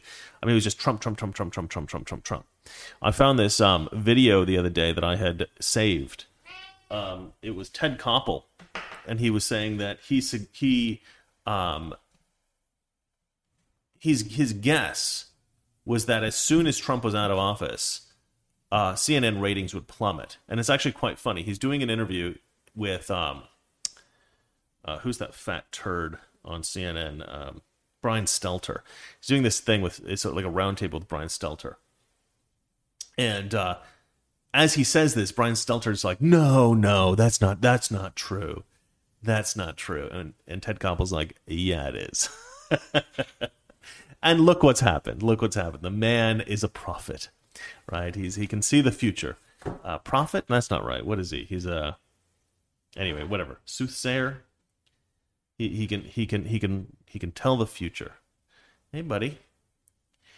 Uh but I I mean, I guess it would. It's pretty easy to read those tea leaves, right? Everybody kind of knew that the only reason CNN was still staying afloat is because they were obsessed with Trump, and everybody wanted to hear everything about Trump all day long. I mean, CNN essentially became a tabloid rag during Trump's time in office. It was, what's Trump doing? What's Trump doing? What what dirt can we make up on Trump? What sensational story can we talk about Trump? Um, so yeah, in a way that it did distort the news in that way. We shouldn't have had that coverage. But I'll tell you what, it's it's not all driven purely by capitalism. It's not purely driven by money. And we know this because a a paper that a paper a, a, news media source of any kind, TV show, paper, whatever, that would express the truth, the truth, would actually do better than CNN. And how do we know that? Because there are certain publications that indeed do better than CNN and do express the truth a lot of the time.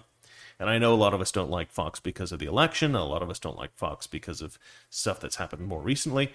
Um, but Fox was a hell of a lot more honest than CNN. A lot of the stuff that was reported on Fox was accurate, especially on uh, you know like uh, shows like Tucker Carlson. Um, and you know a lot of these, a lot of these, uh, a lot of the reports on on Fox were accurate. Where you know on CNN it was all sensationalized leftist BS. They were they were you know it was agenda driven uh, and you, you also see this on NPR. You also see, you know, and NPR doesn't even have any any income, right? They're they're all like um, paid for by donations and crap like that. You know, they're funded by the the government into some small degree. They they they have no. They they don't rely on on uh, on on commercial money on money it's not a commercial business, right? Uh, and yet they lie a lot on their show too. You know, they, they post a lot of crap that's wrong as well on, on, on NPR, on that, whatever you're going to call it, radio network.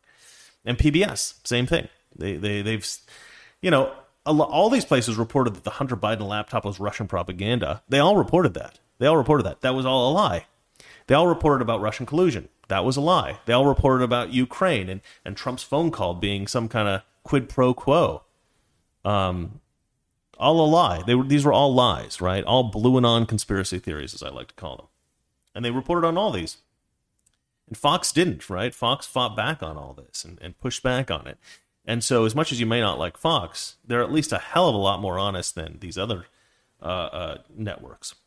Um, but who? Which of these networks made the most money? Fox by about a billion. Okay, Fox made more money than all of the other news networks. Um, I think combined. and uh, and it's like, well, they were telling the truth. They were telling the truth, or at least you know most of the time. So you, you, you know it is it isn't really about the money. It isn't necessarily about the money. It is a little bit. You know they are they're trying to follow the money and, and do what their their uh, viewers are going to like or they think they're going to like. But they could they could actually try to report the news honestly, and I think that you know, I think an honest news network, if CNN or MSNBC decided to be honest and decided to put on a bunch of conservatives, I think they would actually take a massive share of the market. I think that if you had a balanced news network um, that tried to bring on people that explain things um, from the conservative perspective and brought in people that said things from, you know, presented the leftist perspective, that would be an incredibly successful network. Um, I think Fox, to some degree, has been trying to do that or has tried to do that for a few years. But the problem with that is that it's very hard to get leftists to come on to a conservative network now. And it's almost impossible to get a conservative onto a leftist network now. They don't they don't allow that to happen. Um, yeah, so so Prince Harry's comment that uh, the First Amendment is bonkers. Um,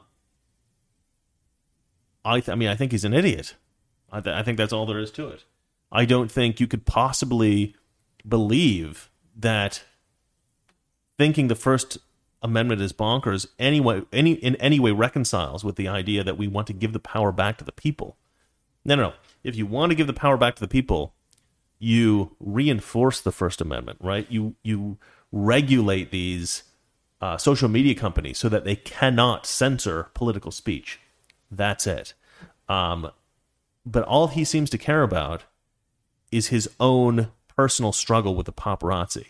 That's his whole thing, right? He's got this one personal thing. And granted,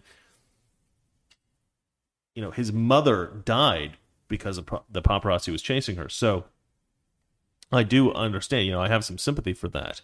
Uh, but nevertheless, do not preach at people from your ivory tower. You have no idea what average people go through. You know, have no idea the struggles of regular folks. I mean, I'm just trying to uh, uh, be given permission by the social media gods to speak. And you're sitting here saying, "Oh, but I have to in- endure the paparazzi." And look, maybe I'm reading this all wrong. Maybe I'm reading this all wrong. Maybe he's a great guy and he just expressed himself so unclearly that I don't understand him. But that's my take. That's how I perceive it. I think to say that First Amendment is First Amendment is bonkers is just idiotic. That's what I think. All right, that's it for this story. um, all right, let's move on to the next one, shall we? We're getting we're getting close here, guys. Um, Joe Rogan fears giving into le- uh, woke left. The woke left. Sorry, I'll read that again. Joe Rogan fears giving in to the woke left will result in straight white men losing their right to speak. Too late, Joe Rogan. Too late. uh, it will result in. What the hell are you talking about, Joe? It's done. It's done. It has resulted in. We no longer have the right to speak. you kidding me? I've been talking about this the whole show. Uh, I'm censored. You saw my numbers. Well, maybe you didn't. Uh, but I basically get over 90% subscribed views on all of my videos now because YouTube refuses to distribute my videos to anyone who is not subscribed to my channel. This insanely restricts the amount of views that I get every day. On my videos, I get anywhere from 20,000 to 40,000 views on each of my videos. Sometimes it goes above that, but, but for the most part, that's about right. And I used to get eh, like if I use if I got 60,000, that used to be like a bad video for me. That used to be the very lowest end. That was that was an embarrassing video. If I got if I got under 60,000, I'd be embarrassed. Um 100 200,000 that was okay. Uh, anything over 200,000 was a, a, a, decent video. That was a good video, right? And then the really good videos were like 500,000. Um, those are kind of rare that I would get a video that successful. Um, because I'm pretty niche, and I do think that to some degree I have been I have been censored to some degree, I think, by YouTube the entire time I've had my channel. I think as soon as I did my Gillette video, from that point on, YouTube knew who I was, and I was being censored to some degree. Um, but now it's ridiculous. Now they've really put the boot on my neck. And Joe Rogan sitting here saying straight white men will lose their right to speak. We've lost it, Joe. You're you're lucky, right? You, you're you're in this arena where you're so successful that you're an exception to the rule. When you say straight men are going to lose their right to speak, you're you're just talking about yourself. The rest of us have lost our right to speak, man. You, you should already be fighting for us because you're one of the few white straight white men who actually has a voice now. The rest of us we don't have a voice. I'm I'm preaching to the choir every every day. And I love my fans. But gosh, wouldn't it be amazing if I could actually speak to people who maybe haven't heard me before, who maybe have different ideas than I have, who will fight back a little bit, who have to struggle, who, who have to feel the frustration of cognitive dissonance because they've heard something that makes total sense but doesn't conform to their delusional vision of what the world is, and they actually have to make them think, and they they start to change their worldview. Wouldn't that be incredible? But I can't do that. You can do it, Joe, but I'm not allowed to because I'm not successful enough. I'm just a straight white man who is subject to the authority of YouTube. Sorry, I'm I'm getting pissed off. Podcast host Joe Rogan said that straight white men will soon lose their right to speak, speak at all if they bow to progressives. Uh, what are the details? During a recent discussion with comedian Joe List, Rogan said that cancel culture is too rampant to enter any uh, to enter any sort of edgy territory when it comes to comedy. You can never be woke enough, Rogan said. That's the problem. It keeps going further and further down the line. If you get to the point where you agree to all the demands, it will eventually get to a point where straight white men are not allowed to talk. Yeah, we're there. We're way past that, pal. Have you noticed that there's like no comedy coming out anymore. There's like no comedy coming out at all. It's I, I never see any new comedian, new new comedy stuff, and much much of that may have to do with um, COVID. Like comedy clubs have been shut down and all this kind of stuff. But um, I'm not seeing any new comedy coming out. Like I, I think I mentioned on the show before, I watched this show called Silicon Valley, which is an old show that used to be on uh, HBO, and there are so many bits in that show that are that you like i'm not sure I, I just don't know how people would respond to it if that show came out today. And that was only a few years ago that that show was on.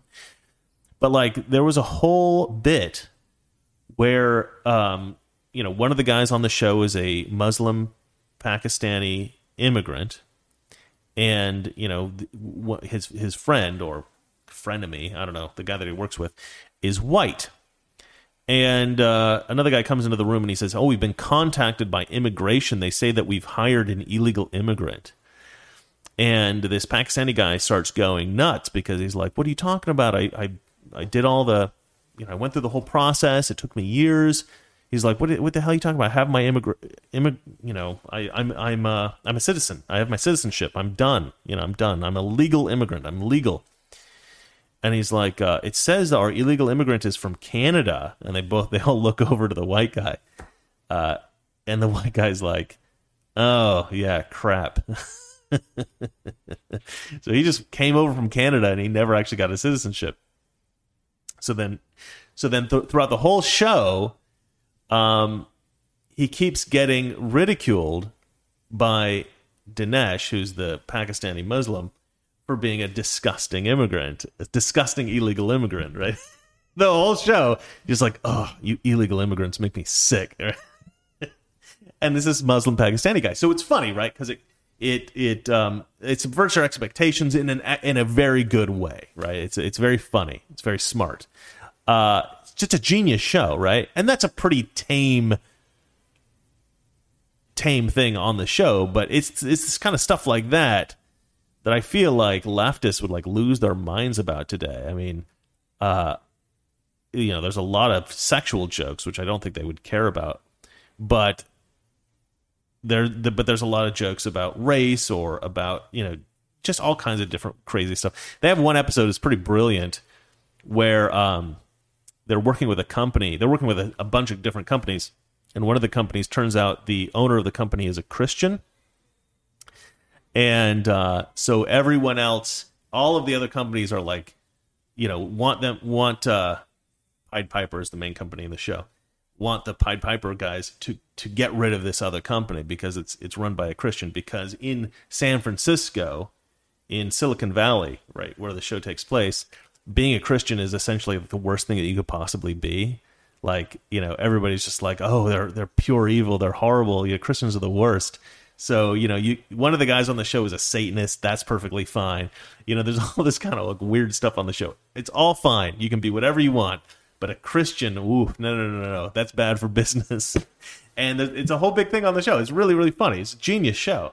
And uh, yeah, I just don't know how easy it would be to make that kind of show today, even though they were really smart about their jokes and, and you know, their observations of life were, were spot on yeah, I just don't see that much comedy anymore. I don't see anything coming out, and I think a lot of comedians are afraid uh, to come out and say anything at all. Like even develop new material. You got to develop new material that is that is like super tame because otherwise the left is just gonna, um, you know, just gonna try to cancel you. Well, let's. And actually, this is something that was said the other day by somebody. Who who said this? They said, "Oh, it was." uh it was Donald Glover, right?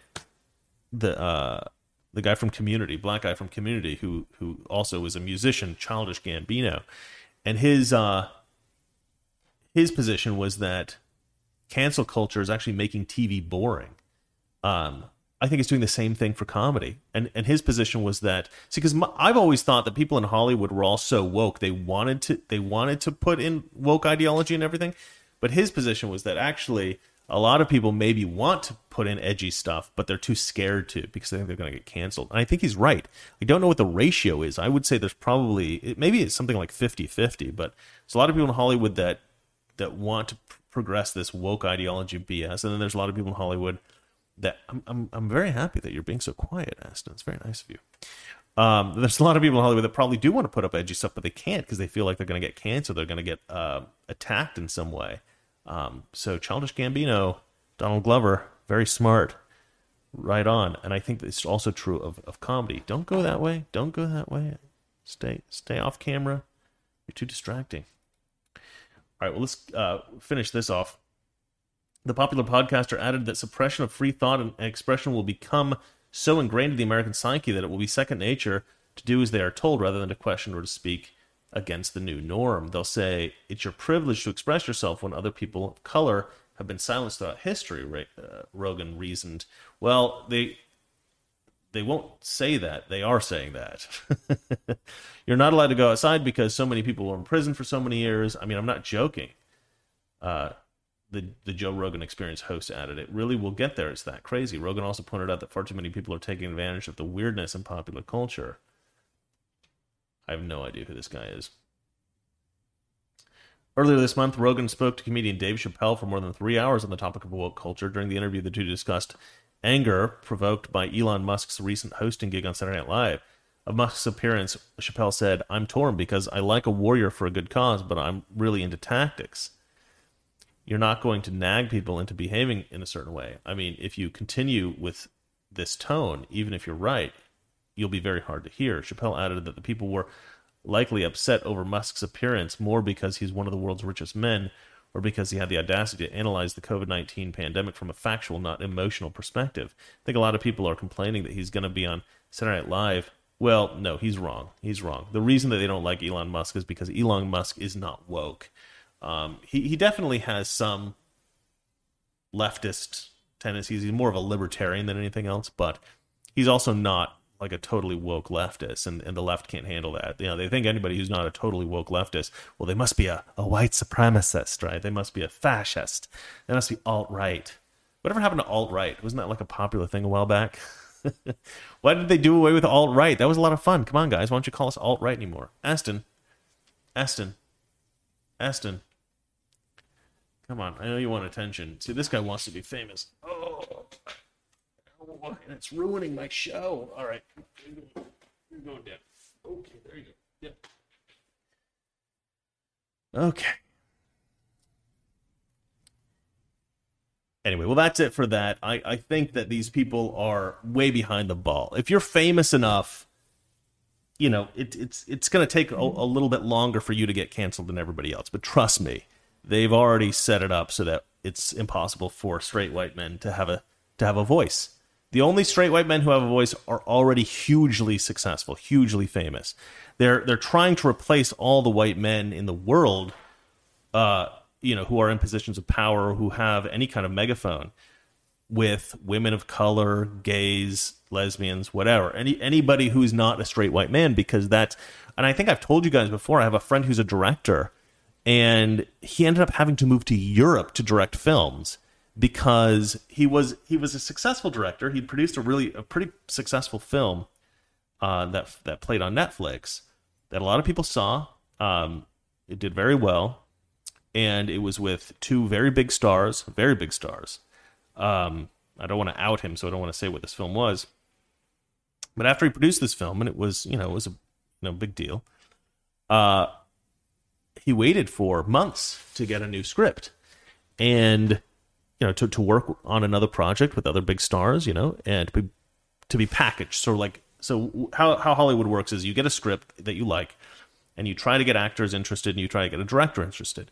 If you get a great a big actor and a big director and uh, or a good director anyway and you have a great script you, that's what they call a package right? And then you sell that to investors and you try to get a distribution deal and then you make the film and uh, so this guy wanted to be part of packages, right? Getting getting packaged into producing films and uh, you know set up on good projects. You know, he'd made one really good one. He'd made a bunch of great films, but you know he'd made one really pretty big Hollywood film. And uh, he's a burgeoning director, and he wasn't getting any scripts. So he asked his manager, he's like, "What's going on?" And, and his manager said, "Well." I can't get you any scripts because you're a straight white male, and they're not doing that anymore in Hollywood. He basically said to him, you will never get any more jobs unless you come out as some kind of you know sexual anomaly right? Some kind of like if you can, if you can come out as gender non-binary or if you can come out as you know pansexual or something like that anything then we can get you more work. Um, but otherwise otherwise you won't get any scripts. And so this guy was like well i'm not doing that. So he he figured out that he could move to Europe and he could get some directing jobs there, and so that's what he did. That's what he had to do. He had to leave the country to get work because nobody would hire him in Hollywood because he was a straight white male. So it, they're not just silencing straight white men, uh, you know, potentially. They're doing it. It's happened. It's been happening for years now. You just didn't notice because you're too famous. Uh, it's another instance of a, a Harry, uh, Prince Harry's deal, where he's uh, he's too up in his ivory tower. He doesn't know what, what real people are going through. But anyway, all right. Um, that's it for the Joe Rogan story. Now for the last story of the day. Uh, let's see here. Last story of the day Biden plans expansion of Fed's army of snitches in dollars for collars program. Now, I did read this article already uh, in preparation for the show, and I didn't really understand it. So let's let's read this again together. Let's see if I can figure out what the heck they're talking about here. Um, Biden plans expansion of Fed army of snitches in dollars for collars program. Uh, the administration plans on expanding its already massive surveillance apparatus. The Biden administration soon may recruit an army of private snoops to conduct surveillance that would be illegal if done by federal agents. As part of its war on extremism, the Department of Homeland Security may exploit a legal workaround, a loophole, you might call it, to spy on potentially uh, and potentially entrap Americans who are perpetuating the narratives of concern. Oh, I mean, that's got to be me, right? CNN reported last week. But federal informant programs routinely degenerate into dollars for collar schemes that reward scoundrels for fabricating crimes that destroy the lives of innocent Americans. The DHS plan would allow the department to circumvent limits on surveillance of private citizens and groups. Federal agencies are prohibited from targeting individuals solely for First Amendment uh, protected speech and uh, activities, but federal hirelings would be under no such constraint. Private informants could create false identities and would be problematic if done by federal agents. So the federal government can't uh, send anyone to spy on you who's employed by them directly. But if you are contracted out, then apparently, and you're a private person, then apparently you can spy on, um, you can spy on people. This this seems like a loophole that needs to be closed. This is not appropriate. DHS would be ramping up. I mean, this is essentially circumventing the the the First Amendment. This is circumventing the First Amendment. This needs to be fixed. This is totally inappropriate. This is like what they do in China. This is what they do in China, ladies and gentlemen. We are becoming a communist state, apparently. DHS will be ramping up a war against an enemy which the feds have never clearly uh, or competently defined, according to a March report by Biden's Office of the Director of National Intelligence. Domestic violence extremists include individuals who take covert steps to violently resist or facilitate the overthrow of the U.S. government in support of the, their belief that the U.S. government is purposely exceeding their its constitutional authority. But here's the thing. They've been targeting recently, they've been targeting people who haven't been plotting to overthrow the federal government, but they have been calling them terrorists, domestic terrorists, and violent extremists. Right? They've said that that um, white supremacists are the greatest domestic terrorist threat that the nation has. No, it isn't. No, it isn't. That is an absolute lie. It's absolute garbage. Um, but that's what they keep saying. Uh, let's see here. Perhaps like setting up a private information scheme to evade constitutional restrictions on warrantless surveillance. One DHS official bewailed to CNN domestic. Let's see here. DHS officials have this is a pull quote, or is this, do I have to read this? Domestic violent extremists are really adaptive and innovative. We see them not only moving to encrypted platforms, but obviously couching their language so they don't trigger any kind of red flag on platforms. Yeah, like the way that I talk about the the uh, the epic of Turth, so that I don't get deplatformed for talking about election fraud. Yeah, I do that because I believe in what I'm saying, but I'm not allowed to say it. That's not because I'm an extremist. That's not because I'm some kind of a domestic terrorist. That's because social media is crazy and tries to censor normal ideas. DHS officials have apparently decided that certain groups of people are guilty regardless of what they say, couching their language. The targets are likely to be simply people with bad attitudes toward Washington. That will include gun owners who distrust politicians who vow to seize guns. Read more. Okay, so apparently this is from Zero Hedge originally. And then this goes on forever. Um, I'm not going to read the whole thing, but this seems incredibly dangerous. This does not seem like something that we can, uh, that is acceptable. I don't know how we can figure this out because look, guys, there's not really much we can do at the at the moment. I mean, we are essentially stuck with this Biden administration, and I'm trying to figure out who's controlling the Biden administration because there are there are a few major players that are emerging here that have been named. So I'm going to do a video on this soon. I think I'm I'm going to probably research it throughout the rest of the night tonight, but. Uh, yeah, I've I've been sort of trying to set up a map, and I've been putting the players in as I find them. Um, and yeah, I'm tr- trying to figure out who's controlling Biden at the moment, but it's not good. It's not looking good. There's a lot of dangerous people controlling Biden, and we're now in a situation where the left simply wants to be authoritarian now. And a lot of the stories today were about free speech. It's kind of weird how these stories kind of all end up being kind of similar on on any given day. Uh, they all kind of relate to each other. But um, anyway, we need free speech, and I don't care how ugly the speech is. I don't care how ugly your ideas are. You need to be able to express them because uh, the truth is, none of us know everything. You know, we don't know everything, and so we need as many perspectives as we can to get the best sense of what reality is. And and a lot of times you know, I think that uh, I think that conservatives tend to have a good, you know, a good hold on reality. We got our feet on the ground, right?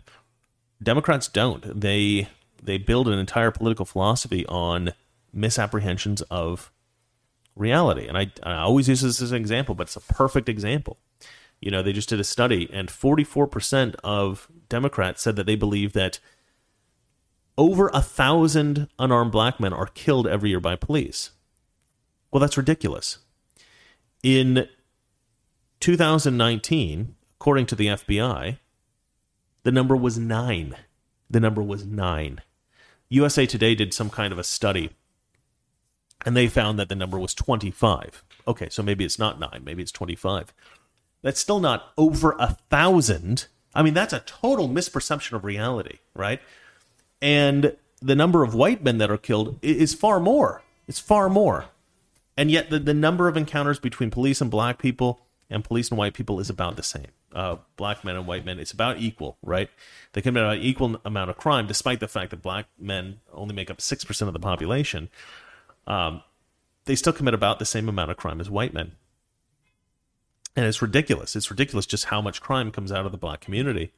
Uh, and so you're going to have a lot of encounters with police. And yet, you still have more white men being killed. And so you have this total misapprehension of reality. And then you have things like the George Floyd protest. You have this idea that, oh, cops have to go through race training so they become less racist. And we need to defund the police because police officers are all racist and like racist, racist, racist. The whole country is racist, systemically racist. The judicial system is racist. It's all based on, you know, catching slaves and putting them back into slave labor. Well, no, it isn't.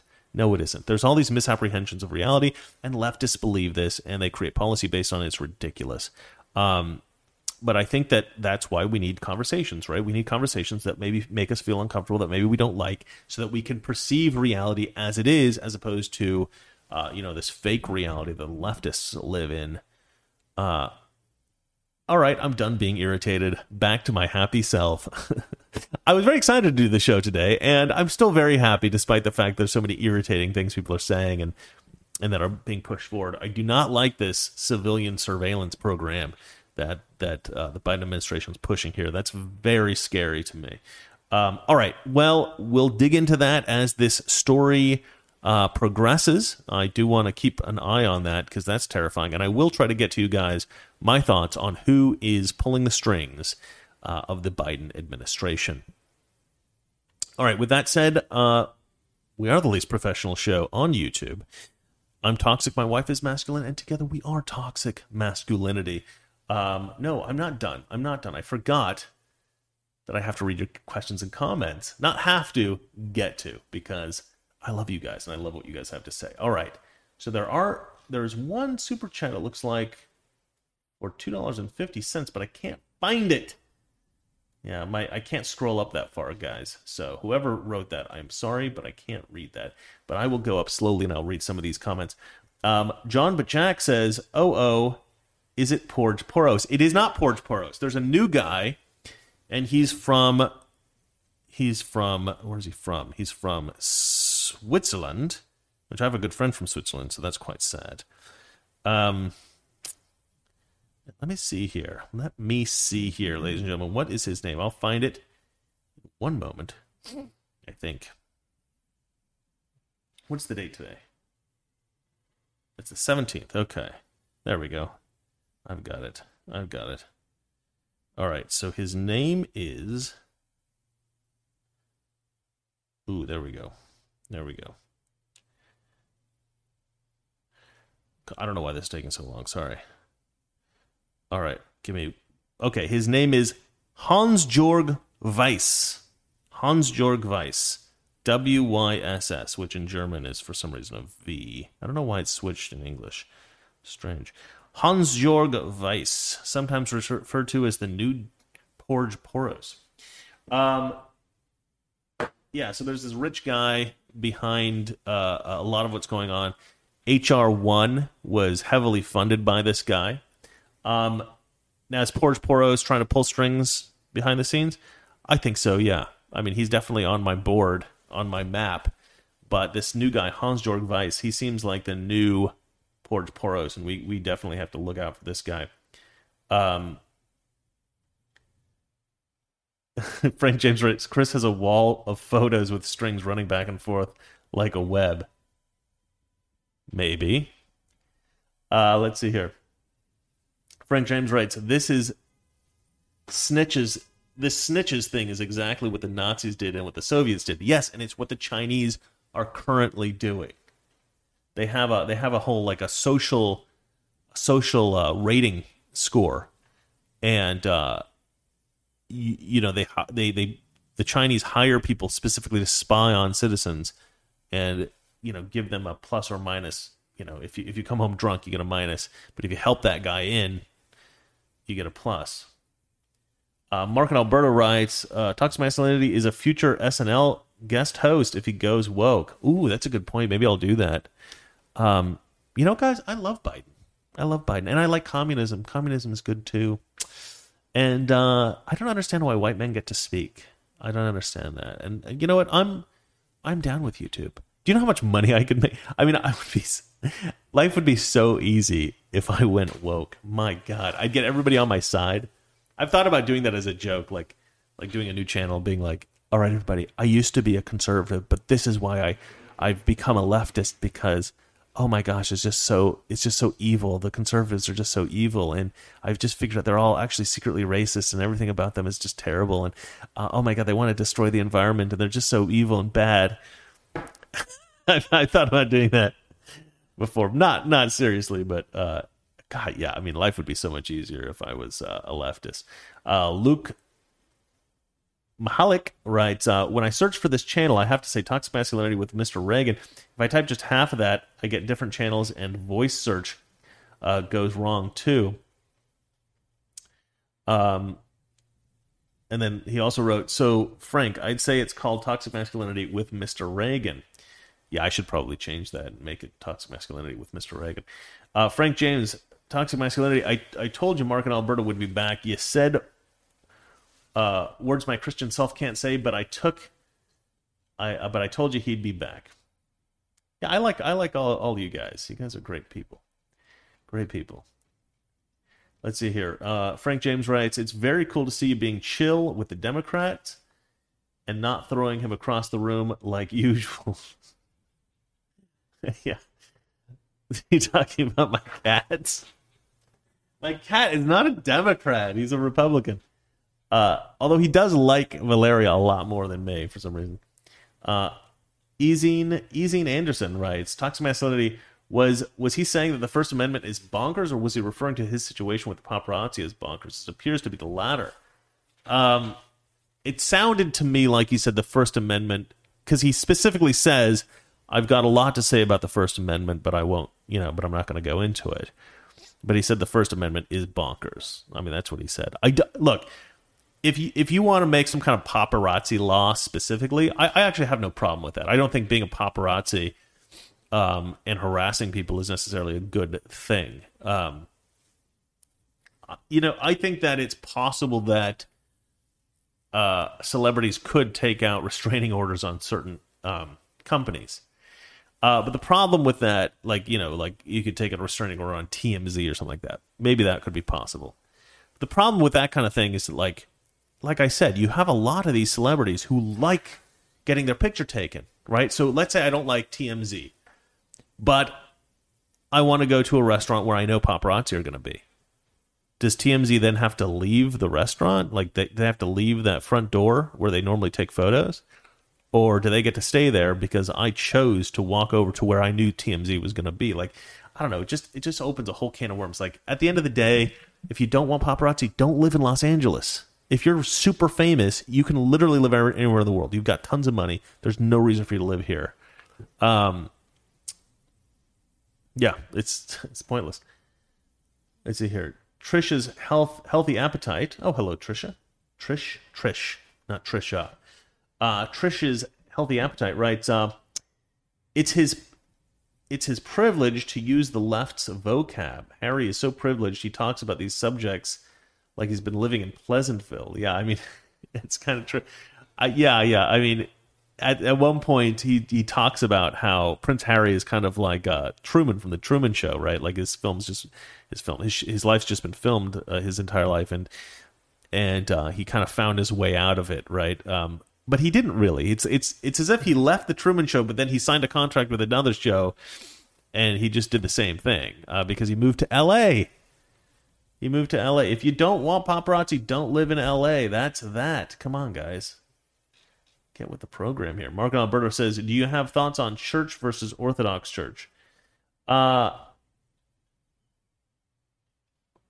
uh not really. I mean, I'm I'm a I was raised Protestant, uh, although my family was Catholic before, um, before I was born. So we did go to Catholic church a little bit, and uh, I like Catholic church. I'll tell you why I like Catholic church because Catholic church is very pious, and I think that that's something that's always I've always missed in Protestant church. I've always looked at the Protestant.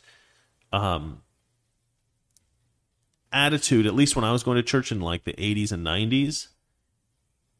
In the 80s, it was actually a lot more serious. When I was going to Protestant church in the 80s, it you know, but I was very young. You know, I was I was 10 in 1990, right? I turned 10 in 1989, uh, at the end of 1989. And so from 1980 to 1989, I was between the age of zero and oh well the age of one and nine right the age of one and nine and um it you know it, it I, I didn't really like going to church sunday school was fine you know it was but as a child you don't really get much out of the sermons of the pastor you go to sunday school right so if you do end up having to go to the main area of the church and, and watch the the pre- preacher, you don't really care that much. You, are just a kid, you know. You want to draw or something. And uh, once I got a little bit old enough, I could understand what the pastor was talking about, and I, I knew a little bit more about Christianity and the whole concept of, of what I was listening to.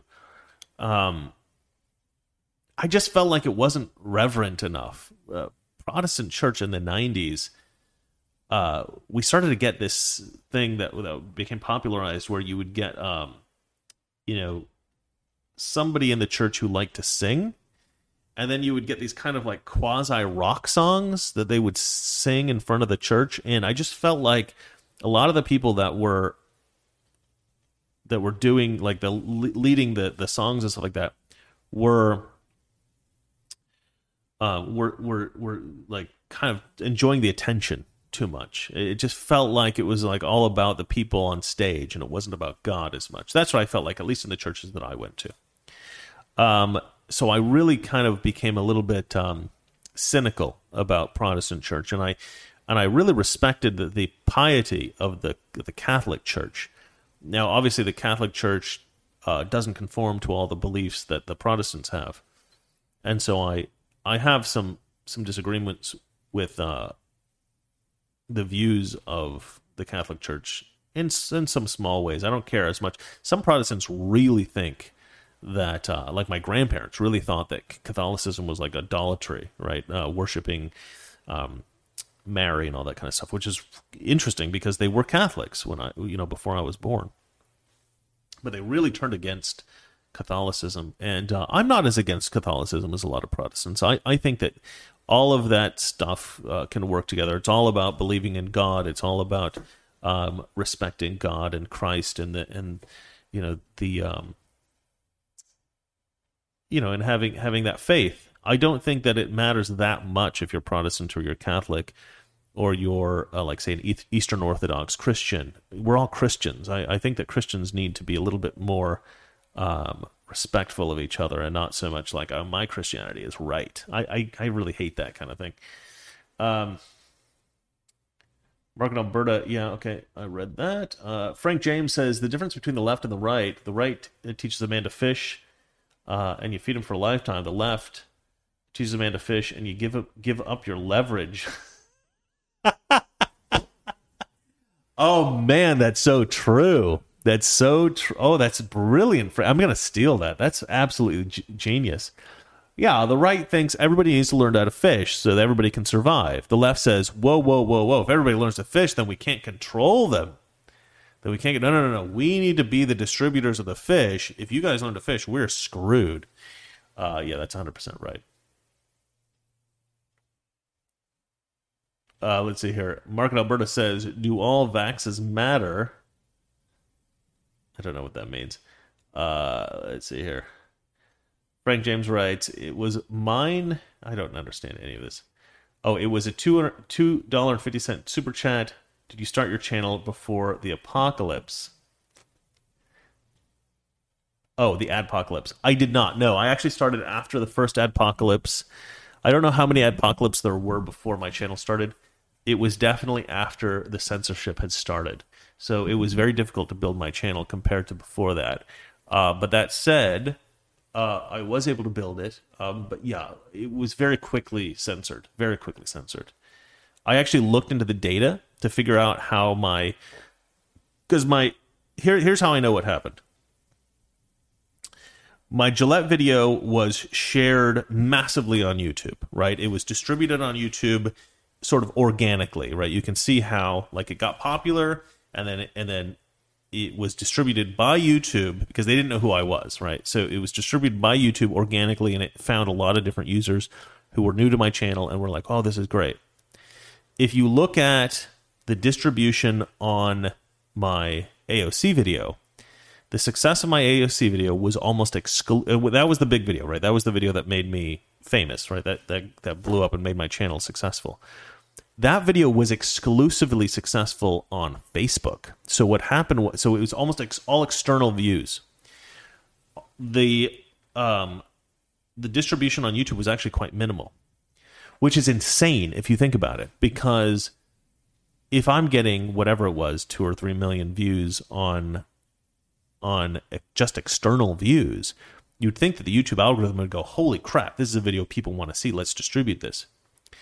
And could you imagine how successful that video would have been if YouTube's distribution had been fair to my channel at that time?